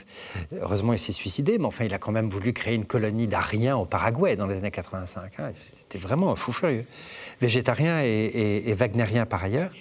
Je n'ai rien contre les végétariens, ni même les wagnériens. Enfin voilà, c'était un, milieu vraiment très, très, euh, très abject. Il y a des lettres de Nietzsche où il insulte copieusement euh, ah le frère de sa sœur, des lettres à sa sœur. C'est furieux, c'est furieux. Donc là, il y a ce contexte-là des années 1880. Et elle fait ce livre, La volonté de savoir, qui est une falsification. La volonté de puissance, qui, est, qui, est, une, sélection drastique euh, avec...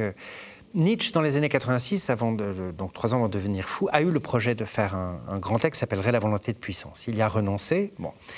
Or, il reste l'avantage, ce dont on doit remercier absolument la sœur de Nietzsche, c'est d'avoir conservé absolument tous les manuscrits aux, archives Nietzsche de Weimar. Elle a gardé même ses listes de courses, donc ça, c'est très précieux pour les philologues, les historiens. Nous avons tout. Et il y a une masse énorme qui fait plus de la moitié de l'œuvre totale de ce qu'on appelle les fragments posthumes. Bon.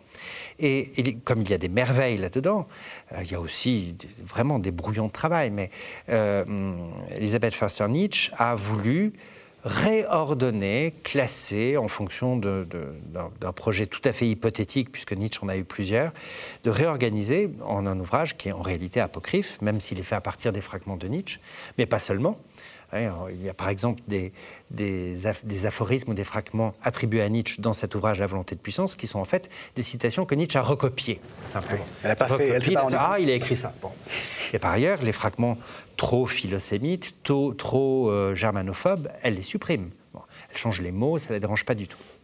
Bon, ensuite, il faudrait voir, ça évidemment, ça, c'est l'histoire connue, et de fait, euh, les archives Nietzsche en 1934 euh, reçoivent Hitler, Hitler en 1935 fait des obsèques nationales à Elisabeth Förster Nietzsche. Bon, il y a évidemment cette collusion, euh, cette compromission personnelle entre euh, la, sœur de Nietzsche et Hitler et le régime, mais il y a, il faut voir plutôt la manière dont la première réception de Nietzsche s'est faite dès le moment où il devient fou, en 89, dès les années 90-95 justement la folie, il faudrait dire l'apathie, parce qu'en fait, Nietzsche ne devient pas fou, il devient un légume. Hein. Il parle plus, euh, il bave un peu. Enfin, c'est pas une folie, euh, c'est pas une folie très romantique. Hein. C'est pas un furieux. C'est pas non, c'est pas du tout un furieux.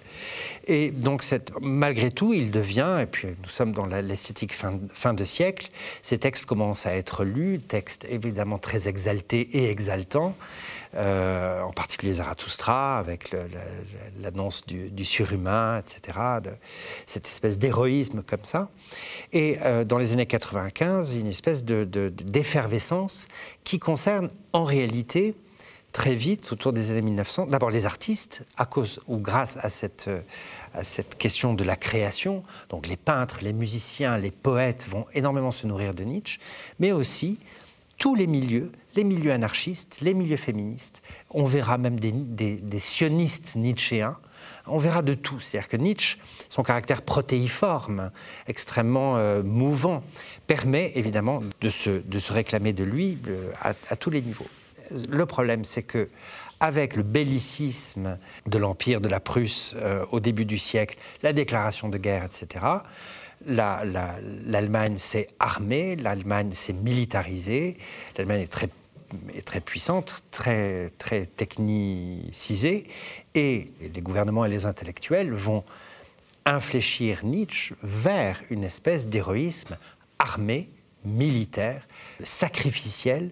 Voilà, qui Et là, on, parle de l'Allemagne de Guillaume II. Là, on parle de l'Allemagne de Guillaume II. Avant, euh, L'empereur fait distribuer 150 000 exemplaires de Zarathustra dans les tranchées c'est-à-dire que Zarathustra, on parle de la première guerre, on ne parle pas encore du nazisme.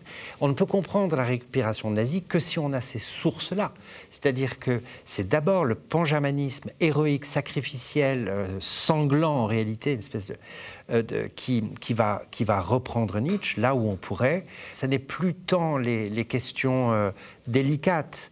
Hein, certains passages eugénistes, biologisants de l'œuvre de Nietzsche, c'est l'héroïsme de la volonté c'est euh, précisément l'affranchissement des anciennes valeurs, une espèce de table rase. Des gens comme Jünger, comme Spengler vont être extrêmement influencés par euh, Nietzsche, mais euh. Ce sont des contresens eu égard à l'œuvre de Nietzsche? Ce sont des contresens, ce sont des appropriations. il y a de bonnes et de mauvaises interprétations. Moi, ce que je dis toujours, et je conclurai peut-être là-dessus, sur ce sujet délicat en tout cas, c'est que lorsqu'on voit, on parlait des, dominants, et au fond, ce que dit Nietzsche à propos de la morale d'esclave, c'est que c'est le contraire de la loi du plus fort. Il dit d'un point de vue moral ou éthique, ce sont les faibles qui, l'emportent. Et il dit aussi, me semble-t-il, il faut protéger les forts contre les faibles. Armer les, Formulation énigmatique, mais qui est très intéressante. En, réalité, les forts sont les plus fragiles parce qu'ils veulent croître, parce qu'ils sont expérimentateurs, parce qu'ils expérimentent, parce qu'ils créent. Et la masse conformiste les oppresse, les opprime, c'est ça? Bien sûr, les asphyxie, les paralyse, et il n'y a rien de plus stable hein, qu'une société euh, euh, homogène, conservatrice, que les, que les pouvoirs euh, établis. En tout cas, ce qui est, ce, qui est certain pour Nietzsche, c'est que ce sont, sous la forme initiale de la caste sacerdotale, hein, dont, dont, il voit tous les avatars, jusqu'à jusqu'à la démocratie, hein, il faut le dire, euh, euh, ce sont les plus faibles, c'est-à-dire les hostiles à la vie, qui l'ont emporté. La seule chose que je pourrais dire, c'est que faisons un peu de philosophie fiction. Si Nietzsche avait eu, tant mieux pour lui, ça n'a pas eu lieu, si Nietzsche avait eu l'occasion de voir le nazisme monter conquérir le pouvoir et aller jusqu'à la destruction totale, non seulement de, de 6 millions d'êtres humains, mais d'un pays, d'une culture et d'une civilisation, on pourrait interpréter, faire la généalogie du nazisme en termes de victoire de la morale des esclaves. Il n'y a pas eu de mouvement politique plus armé de ressentiment, de haine, de nihilisme, de volonté de destruction que le nazisme. Un exemple. naturellement, Nietzsche aime la morale aristocratique. Un de ses modèles, c'est l'Empire romain. Les Romains ne sont, pas des, saints, hein. ils sont sanglants, ils torturent, etc. le régime impérial est un régime d'incorporation de l'étranger, un régime d'intégration. On accepte les cultes. Tout le monde, vous payez les impôts et que vous faites la guerre, le reste, on s'en fout. Tous les empires fonctionnent comme ça. L'Empire ottoman fonctionnait pareil. La, tolérance religieuse de l'Empire ottoman était, je veux dire, il faudra en prendre la graine aujourd'hui. Évidemment, les juifs et les chrétiens payaient trois fois plus d'impôts. Ce sont des systèmes injustes, mais ce sont des systèmes intégratifs. C'est le, non pas destructeurs. Voilà, c'est l'essence de la forme impériale ce qu'a fait le nazisme par, euh, par une espèce de, de, de, de de, dément, de, enfin de, de, la forme de l'État-nation portée à, à, sa démence, c'est d'être incapable d'intégrer, d'incorporer quoi que ce soit. C'est la destruction, c'est l'annihilation de l'autre. Voilà. Et ça, c'est typiquement la psychophysiologie de l'esclave, du raté et du faible. Hein. Donc on pourrait absolument montrer que cette euh, prétendue race de seigneurs qui est arrivée au pouvoir en Allemagne étaient les pires des faibles, des esclaves et des ratés, pour reprendre le vocabulaire de Nietzsche. Donc on a vraiment là euh, la nécessité, euh, nous parlions d'interprétation, hein, la, nécessité de, non, non pas simplement, on doit prendre acte du fait que Nietzsche a prêté le flanc par son style, par ses préoccupations à l'exploitation nazie, mais il faut analyser ce que, Heidegger n'aura jamais réussi à faire, et c'est, je pense, sa plus grande faute morale, il faudrait réussir à analyser le phénomène du nazisme d'un point de vue nietzschéen. Et de ce point de vue-là, le nazisme serait mortellement condamné par la philosophie de Nietzsche. Alors, si on laisse euh, de côté euh, la vision nietzschéenne de, de l'ensemble du devenir historique, finalement euh, la philosophie nietzschéenne euh, dans sa totalité, telle que vous l'avez présentée à partir de la question de l'histoire.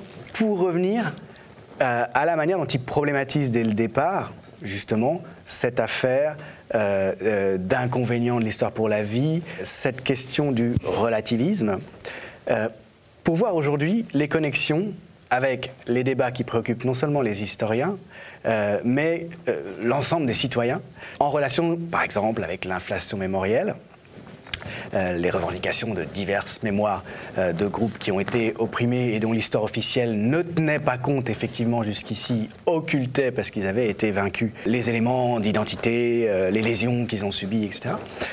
si on considère donc la question du relativisme, qui inquiète beaucoup les historiens, la question du constructionnisme, l'affirmation selon laquelle euh, finalement toutes les formations, voire les faits eux-mêmes sont construits, toutes les formations euh, intellectuelles, sociales sont construites et peuvent être déconstruites d'autres points de vue. Tout ça, c'est des thèmes nietzschéens, en tout cas dont on voit bien qu'il euh, y a des éléments importants chez Nietzsche pour les penser. Tous ces éléments, la généalogie, la mort de l'homme, la question de la vérité, du courage de la vérité, ça fait beaucoup penser à Foucault. Vous avez mhm. cité l'article de Foucault, euh, dont vous n'avez pas donné le titre, je crois, mais qui est bien celui auquel je pense. Nietzsche, la généalogie, l'histoire. Dans Les Mélanges Hippolytes, je crois que c'est un article de 1971. Foucault est furieusement nietzschéen. Il parle très peu euh, de Nietzsche à part dans cet article, mais on se rend compte, euh, en vous écoutant et en lisant Nietzsche, qu'il y a vraiment plein d'éléments, que le foucaldisme est une forme de Nietzschéisme, ce dont les historiens n'ont peut-être pas complètement conscience. J'allais vous demander à quoi est-ce que la référence à Nietzsche peut servir, peut aider à clarifier les débats, à mieux les poser dans les controverses typiquement historiennes sur les dangers du relativisme, la possibilité de l'objectivité, le rejet de l'histoire militante qui serait radicalement opposée à l'histoire. On dit plus trop scientifique parce que justement on a pris un mm. peu plus de modestie, mais on dit quand même on essaie de trouver d'autres manières et, fondamentalement on n'a pas changé de modèle. On pense qu'il y a une vérité des faits. Alors en même temps on admet qu'un euh, fait n'a aucun sens hors de son contexte. Euh, et que saisir un contexte dans son ensemble, c'est impossible, puisqu'il y a une mm. totalité du réel qui est insaisissable. En même temps, les historiens continuent à prétendre à une histoire totale. C'est un des grands thèmes de, euh, euh, de l'histoire des annales, par exemple, hein, et c'est une ambition qu'ils n'ont toujours pas abandonnée. alors ça ne vous concerne pas, vous êtes philosophe, ça ne vous concerne pas directement, après tout, vous moquez peut-être de ces problèmes. mais comment est-ce qu'on peut faire de l'histoire, je pourrais peut-être le formuler comme ça, aujourd'hui en étant nietzschéen à quoi ça peut servir d'être nietzschéen Alors, c'est pas du tout quand on fait de l'histoire. C'est que je ne suis, pas, je suis pas assez compétent pour ça. Cela dit, on pourrait dire, euh, on pourrait dire la même chose. Il y a, il y a, et je dirais même qu'il y a un retour en philosophie hein, à des formes de d'objectivisme, de, réalisme, euh, qui, qui, sont... Voilà, enfin, il y a, il y a, un grand mouvement euh, de, de de réaction contre euh, le constructivisme, ce qu'on appelle le relativisme ou le, postmodernisme, ou que sais-je, qui, me paraît extrêmement préjudiciable. Peut-être qu'on pourrait souligner quand même, en passant, quand même pour le préciser à l'auditoire, que ce dont on est en train de parler, finalement, c'est la postmodernité, d'une certaine façon. Est-ce que vous serez d'accord oui, sur cette formulation Oui, bien L'idée qu'il n'est plus possible euh, euh, d'affirmer une unité du sens et de prétendre dire la totalité. On prend acte du fait qu'il y a un foisonnement de devenir, un foisonnement de points de vue et donc de points de vue sur la vérité, euh, entre lesquels il n'est pas vraiment possible de hiérarchiser dans l'absolu. Oui, oui, alors je ne veux pas me lancer sur la question de la postmodernité, vous le, vous, le, vous le, résumez très très bien. Alors ensuite, la question euh, de la hiérarchie, alors ça, ce serait une question absolument nietzschéenne. C'est-à-dire que ce qui distingue euh, Nietzsche des, des relativistes, c'est que Nietzsche considère que toutes les valeurs ne se valent pas. Ça, voilà. Alors ça, rend les, ça rend les choses évidemment compliquées, hein, suivant quels critères, etc. Mais c'est pas un relativisme, donc ce n'est pas un relativisme. En ce sens Non, non. En revanche, et ça déjà Deleuze le disait, c'est un pluralisme. Il, paraît, il me paraît absolument euh, essentiel de... Alors je vais essayer de répondre en trois temps. pour moi, il y a trois... Il y a, il y a trois méthodes ou états d'esprit qui nous permettraient de nous articuler à Nietzsche, mais par rapport à des, prétentions, à des, ambitions euh, contemporaines. La première chose, c'est le pluralisme. Nous parlions hein, du comparatisme, du multiculturalisme. Pour Nietzsche, mais déjà euh, pour euh, Hérodote, je crois, l'historien, et pour Nietzsche le philosophe, est celui qui il doit voyager. Il faut aller voir ailleurs. Il faut euh, se confronter à d'autres manières de voir, de penser, de sentir, etc. Il faut, il faut euh, euh, essayer de lutter autant que possible contre les X centrismes que ce soit. C'est-à-dire qu'il y a des centres, hein, cette objectivité, nous, nous, analysons, connaissons toujours à partir d'un point de vue, mais Nietzsche dirait il faut multiplier les points de vue. Donc il faut être pluraliste quant au point de vue, quant aux valeurs, c'est-à-dire qu'il faut imaginer qu'une même valeur peut vouloir dire plusieurs choses pour des gens différents, dans des contextes différents, etc. Ça fait penser aux Minority Studies, par exemple. Oui. Qui ont monté l'histoire du point de vue des vaincus, qui s'est démultipliée et qui est même absolument centrale dans le champ historiographique aujourd'hui. Il, y a quelque chose de Il faut le courage des démultiplications. Des démultiplications. La deuxième chose, c'est euh, ce, que, ce qui heureusement revient un peu, euh, ou arrive un peu euh, en, en, France, c'est le pragmatisme, dans le meilleur sens du, philosophique du terme. C'est-à-dire pas je caricature la définition, mais je pense à des auteurs comme William James, comme Dewey, euh, euh, même Whitehead, etc. Vraiment ce pragmatisme anglo-saxon, euh, dont ces dernières années, assez récemment, auquel pardon, les, les s'intéressent. Hein. il, y a, un certain nombre d'articles et d'ouvrages qui sortent sur Nietzsche et le pragmatisme, hein, qui se mettent à comparer Nietzsche et William James, Dewey, etc., pour vraiment caricaturer. le pragmatisme, on, on pourrait le, faire ainsi, le formuler ainsi, non pas quelle est l'origine de la vérité, ou à quelle origine renvoie la vérité, mais quels sont les effets d'une vérité. admettons que nous ayons une vérité. Est-ce cette vérité que nous voulons? Quels sont ses effets? Ça, c'est une question nietzschéenne. Qui veut la vérité? Et qu'est-ce qu'il veut, celui qui dit je veux la vérité Pourquoi voulons-nous la vérité plutôt que le mensonge? La vérité plutôt que l'illusion Ça ne veut pas dire qu'il faut prôner le mensonge. Ça veut dire qu'il faut poser la question. Et que Nietzsche dit nous ne nous posons jamais la question. Les, philosophes s'arrêtent. Ils veulent le vrai, ils ne se posent pas la question de pourquoi ils veulent le vrai plutôt que le faux. Et le pragmatisme, c'est que nous fait la vérité Que nous font nos valeurs Que nous font que nous fait euh, telle ou telle situation. Et la troisième chose, et là c'est un tout petit peu une pirouette, mais vous parliez de, vous parliez de Foucault, il nous faut aujourd'hui, à mon avis, me semble-t-il, d'un point de vue à la fois euh, scientifique dans les sciences humaines et politique, il nous faut du foucaldisme. Foucault euh, a été mis sur un piédestal de manière beaucoup plus importante encore que Deleuze. Nous n'avons pas pris, nous n'avons pas voulu, je ne sais pas qui est ce nous, hein, c'est un nous pratique, euh, euh, nous n'avons pas voulu prendre acte de euh, ce face à quoi, du type de méthode devant laquelle nous mettait Foucault. la, la, manière de faire de l'histoire et de la philosophie telle que la pratiquait Foucault est aujourd'hui absolument essentielle voir ce qu'il a fait sur l'enfermement, sur les prisons, sur les hôpitaux, etc. voilà, c'est une méthode, et je dois dire, vous soulignez le rapport de, Foucault à Nietzsche, il est fondamental. Il est vrai que plus euh, Foucault a intégré les méthodes nietzschéennes, moins il a parlé de Nietzsche. Hein. Mais il dit dans une interview assez tardive, si je devais résumer ma philosophie, je dirais, et si j'étais immodeste, je dirais, c'est une généalogie de la morale. Nietzsche, euh, un projet Nietzsche. Voilà. Et il passe de l'archéologie à la généalogie. Enfin, la, généalogie, c'est sa méthode. Foucault est profondément Nietzsche.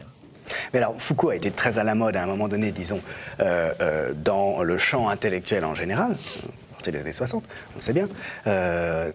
pas seulement aux États-Unis, où là, il y a vraiment une frénésie, mais aussi en France. Et en même temps, chez les historiens, très vite, euh, euh, il a été rejeté. Et je dirais qu'il l'est toujours, mmh. euh, dans une large mesure. parce que justement, on va le chercher sur des points d'érudition de détail. Il cite beaucoup de faits, on va toujours réussir à trouver un démenti, une erreur, de manière à discréditer une interprétation générale qu'il propose. Il y a un volume, L'impossible prison, qui a été fait autour de Michel Perrault. Euh, à une époque qui mettait en cause euh, euh, sa vision justement de l'histoire de l'enfermement. Et Foucault répond d'ailleurs dans le volume assez méchamment aux historiens qui l'ont beaucoup malmené en disant vous êtes des chevaliers blancs de l'exactitude, mais vous ne vous rendez pas compte que dans les faits que vous prétendez établir de manière positive, si vous allez jusqu'au bout de votre positivisme, il va y avoir plein de failles, en quelque sorte, qui sont problématiques. Alors, quand vous dites faire de l'histoire de manière foucalienne, ça va, euh, je pense, euh, ça ferait, ça hérisserait pas mal d'historiens aujourd'hui. y compris dans des lieux euh, comme l'école des hautes études, euh, qui sont censés être à la pointe de la réflexion euh, historiographique sur le présentisme et autres. Qu'est-ce que ça voudrait dire précisément? Tenter des interprétations larges qui soient à la fois fondées dans une documentation archivistique historique, c'est comme ça que travaillait Foucault, mais qui a en même temps une ambition, j'allais dire nietzschéenne, en tout cas de, de décrire un devenir, de décrire euh, euh, des, transformations de valeurs Est-ce que c'est à, ce euh, type oui, oui. Enfin, de choses que vous... Oui, oui, c'est enfin, difficile de vous répondre en quelques mots parce que là, il faudrait répondre par le, par le cœur de la, de la méthode foucalienne. Alors, je, vais essayer d'y revenir malgré tout. Ce qui est drôle, hein, c'est qu'au fond, Foucault agace, pour, le dire euh, rapidement l'historicisme en nous, hein, l'historicisme chez les historiens. Euh, c'est un homme qui a, qui a, plus nagé dans l'archive et qui a plus lu que la moitié des historiens qu'il critique. C'est ça qui est fou, c'est que Nietzsche, euh, Foucault est un archiviste, vraiment. C'est un, c'est un amoureux des faits. C'est hein. absolument des faits historiques. Voilà. Et, et, au fond, il, il, il reprend sa tradition qui était celle de Nietzsche, d'un grand rapport au, euh, philologique. L'exactitude, les manuscrits, les écrits, les traces écrites, les formes du discours, etc. Enfin, je... la manière dont il agence les faits déplaît aux historiens foncièrement. Mais oui, bien sûr. Et ils vont toujours. Euh, nous parlions euh, plusieurs fois de, des, considérations inactuelles. Qu'est-ce que ça veut dire inactuel chez Nietzsche? Je pense que Foucault est inactuel. au fond, c'est une des définitions qu'on donne, euh, il y en a plusieurs, mais qu'on donne Nietzsche, c'est euh, vraiment euh, lutter contre le temps, le temps présent, en faveur, espérons-le, d'un temps à venir. C'est-à-dire qu'il s'agit pour l'intellectuel de décrocher du présent, c'est-à-dire de, faire un pas de, faire un pas de côté. Pardon, mais c'est la base de l'esprit critique. Enfin, on pourrait le dire très très platement. Euh, ce que nous apprend, euh, euh, Nietzsche, c'est ce que Nietzsche appelait l'école du soupçon, c'est une pensée critique, ces dispositifs de, de, savoir, de discours, quel, quel, au fond, il y a une, libido dominandi, hein, un désir de dominer, une volonté de puissance qui est à l'œuvre et que ces choses-là sont très complexes, elles ne viennent pas d'en haut, euh, elles, elles, elles, elles, sont. le, pouvoir, les pouvoirs se diffusent par capillarité, sont partout. C'est lié au, désir, à des rapports de force, à la contingence, au hasard. Il y a des choses qui se fixent euh, et que ces configurations, peu à peu, se transforment et que pour voir les transformations, il faut être un penseur du temps long. On a beaucoup reproché à, Foucault, dire bah oui, vous placez à telle date tel changement. Mais, en fait, c'est voilà, oui, mais 50 oui, on pourrait le placer ailleurs. C'est pas, c'est pas le. Vous chevauchez à travers les siècles. bien sûr. on lui reprochait. bien sûr. Bah, euh, tant mieux. C'est bien. C'est une forme d'ambition interprétative. Euh, mais bien sûr. en dernier recours, euh, que les historiens ont, du mal à, à, assumer et à tolérer quand euh, quand elle se développe. Euh. Oui, bon, après, comme dit Nietzsche, euh, à propos des philosophes, il ne faut, pas, faut pas dénigrer les ouvriers de la philosophie. Bon, il faut aspirer à avoir des philosophes créateurs, c'est-à-dire des, philosophes qui créent des valeurs. Deleuze aurait dit qu'il crée des concepts, que le philosophe est un créateur, un législateur, au même titre que l'artiste ou l'homme politique, ou, voilà, tel que Nietzsche l'envisageait. En tout cas, le, le, législateur au sens fort. Hein. Euh, et puis, il y a ceux qui... Il y, a, il y a les ouvriers, il y a ceux qui euh, amassent les faits, les preuves, qui constituent les bibliothèques. Euh, voilà, on en, est tous là. Je veux dire, Dont Nietzsche dit qu'il ne faut surtout pas les, les, mépriser hein, dans, dans, la seconde ligne actuelle. Voilà, il faut, il, faut, il faut bien que, pour interpréter les textes, il faut bien qu'on ait des textes. Voilà, il faut bien, il faut bien des bibliothèques. Euh, Nietzsche n'a jamais prôné de, brûler les bibliothèques, hein. mais il parlait de civilisation alexandrine, hein, euh, euh, grecque tardive, de cette espèce de compulsion d'archiver, d'agrandir les bibliothèques, etc. Qu'est-ce qu'on en fait? Finalement, pour se libérer de l'histoire, il ne suffit pas de la connaître, si précisément que ce soit, et même peut-être qu'à un moment donné, il faut la méconnaître, si je comprends bien. Il faut construire, créer du récit euh, peut-être? Est-ce que, c'est, est-ce que la question de la place du récit, vous parliez de, Lyotard qui disait qu'il y a un épuisement des récits pour parler du, nihilisme pardon, nietzschéen. Ça me fait penser un peu à ce que Rancière a écrit, un philosophe qui a osé s'intéresser à ce que faisaient les hystériens et à leur parler un peu de leur travail dans les noms de l'histoire, qui a été assez mal reçu aussi d'ailleurs, moins durement que Foucault, parce que Rancière, contrairement à Foucault, ne prétend pas être historien, mais dans les noms de l'histoire, euh, il dit, face à la crise de l'histoire, l'issue pour les historiens, c'est d'assumer à nouveau d'écrire des récits. Mmh. De faire œuvre, enfin. Une forme de subjectivité, donc. Oui, la première historiographie, qui est une historiographie, l'historiographie grecque, ce sont des, ce sont des écrivains. Enfin, Hérodote, Thucydide sont aussi grands qu'Homère. Enfin, voilà. Au fond, je vais essayer de le dire euh, simplement, peut-être pour conclure. C'est la, la différence c'est la différence qu'il y a entre l'analyse et la synthèse. C'est tout bête ce que je dis. Au fond, analyser, c'est déplier tous les, éléments qui, tous les éléments qui sont là. Mais un jugement analytique, comme dit Kant, ça divise, hein, ça dissèque ce qui est présent dans un concept, une entité, un fait, un phénomène, peu importe. Mais ça n'ajoute rien ça rend plus clair parce que voilà, on a une voiture, hein, on, pose tous les morceaux, tous les, tous les morceaux, toutes les pièces, voilà, et on voit. Et on peut reconstruire, construire, déconstruire, autant qu'on veut. Et puis la synthèse, un jugement synthétique, c'est un jugement qui ajoute quelque chose aux éléments analytiques. Et que, de toute façon, nous sommes spontanément, de manière inconsciente, arbitraire, nous sommes des animaux synthétiques nous synthétisons la vie, euh, euh, l'organisme synthétise à longueur de temps. L'alimentation, la digestion, c'est déjà de la synthèse. La pensée, c'est la même chose. Ça veut dire que nous l'interprétons mais bien sûr, nous l'interprétons et nous y ajoutons quelque chose, qu'on peut appeler bêtement le sens. Hein. Et que ce sens, de la même manière que euh, il ne suffit pas de mâcher, mais qu'il faut arriver à digérer, assimiler et, pardon, mais à à trier ce qui ne peut pas être gardé. La, pensée, l'esprit, c'est la même chose. D'ailleurs, Nietzsche dit à un moment, je crois que c'est dans Par de la bien et mal, mais j'en suis pas sûr, que rien ne ressemble plus à l'esprit qu'un estomac. Voilà. Le modèle, le modèle de l'esprit pour Nietzsche, c'est l'estomac.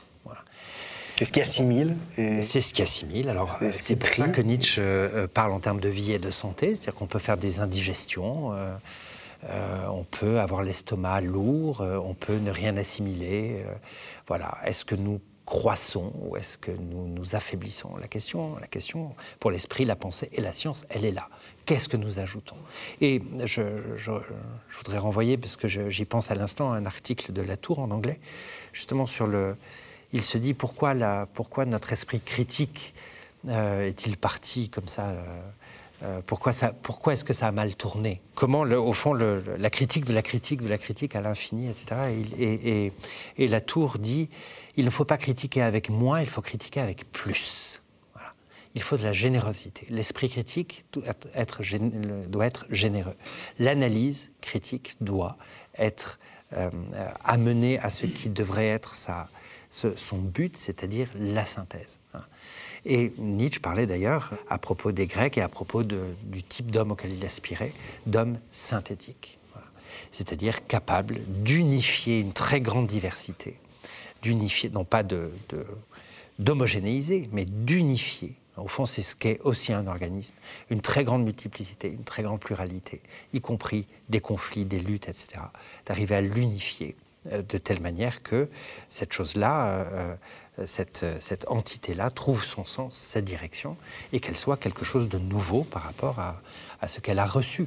C'est affirmer, c'est prendre en charge du sens. Absolument, absolument. Et l'histoire, c'est faire de l'histoire. Moi, j'ai beaucoup d'admiration et de respect pour cette science-là, mais faire de l'histoire, c'est recevoir ou prendre, la plupart du temps, et donner.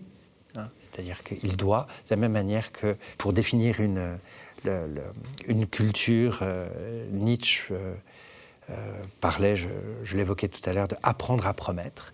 L'historien doit apprendre à promettre, comme tout homme qui s'engage et femme qui s'engage dans l'aventure de la pensée. Il faut que la, pensée soit tendue vers un avenir, qu'il soit et, et c'est ce qui nous ramène au, tout début, c'est-à-dire à cette, à cette synthèse créatrice entre mémoire, oubli, connaissance et action. Il n'y a rien d'autre. Il n'y a rien d'autre. Ça implique de prendre des risques. Ah oui, oui, Ça, c'est une, grande, une des grandes figures euh, euh, ou une des grandes injonctions de Nietzsche. Le, courage, le risque, l'expérimentation, l'exploration. Euh, une des figures du philosophe de l'avenir pour Nietzsche, c'est Christophe Colomb. Hein. On prend la mer, on va vers des terres inconnues, au risque d'échouer devant l'infini, dit-il. Bon, et puis on peut, on peut croire accoster en Inde, et puis on découvre une terre nouvelle. Après, qu'est-ce qu'on en fait? Est-ce qu'on massacre les populations sur place ou est-ce qu'on invente de nouvelles possibilités de vie? La question, le risque, le danger, le retournement est possible, probable et menace à, chaque pas. Et c'est ça le risque, oui. oui. Merci, merci Nestor. Merci beaucoup. Le média est indépendant des puissances financières et n'existe que grâce à vos dons. Soutenez-nous sur lemediatv.fr. Et pour ne rien rater de nos contenus, abonnez-vous à nos podcasts.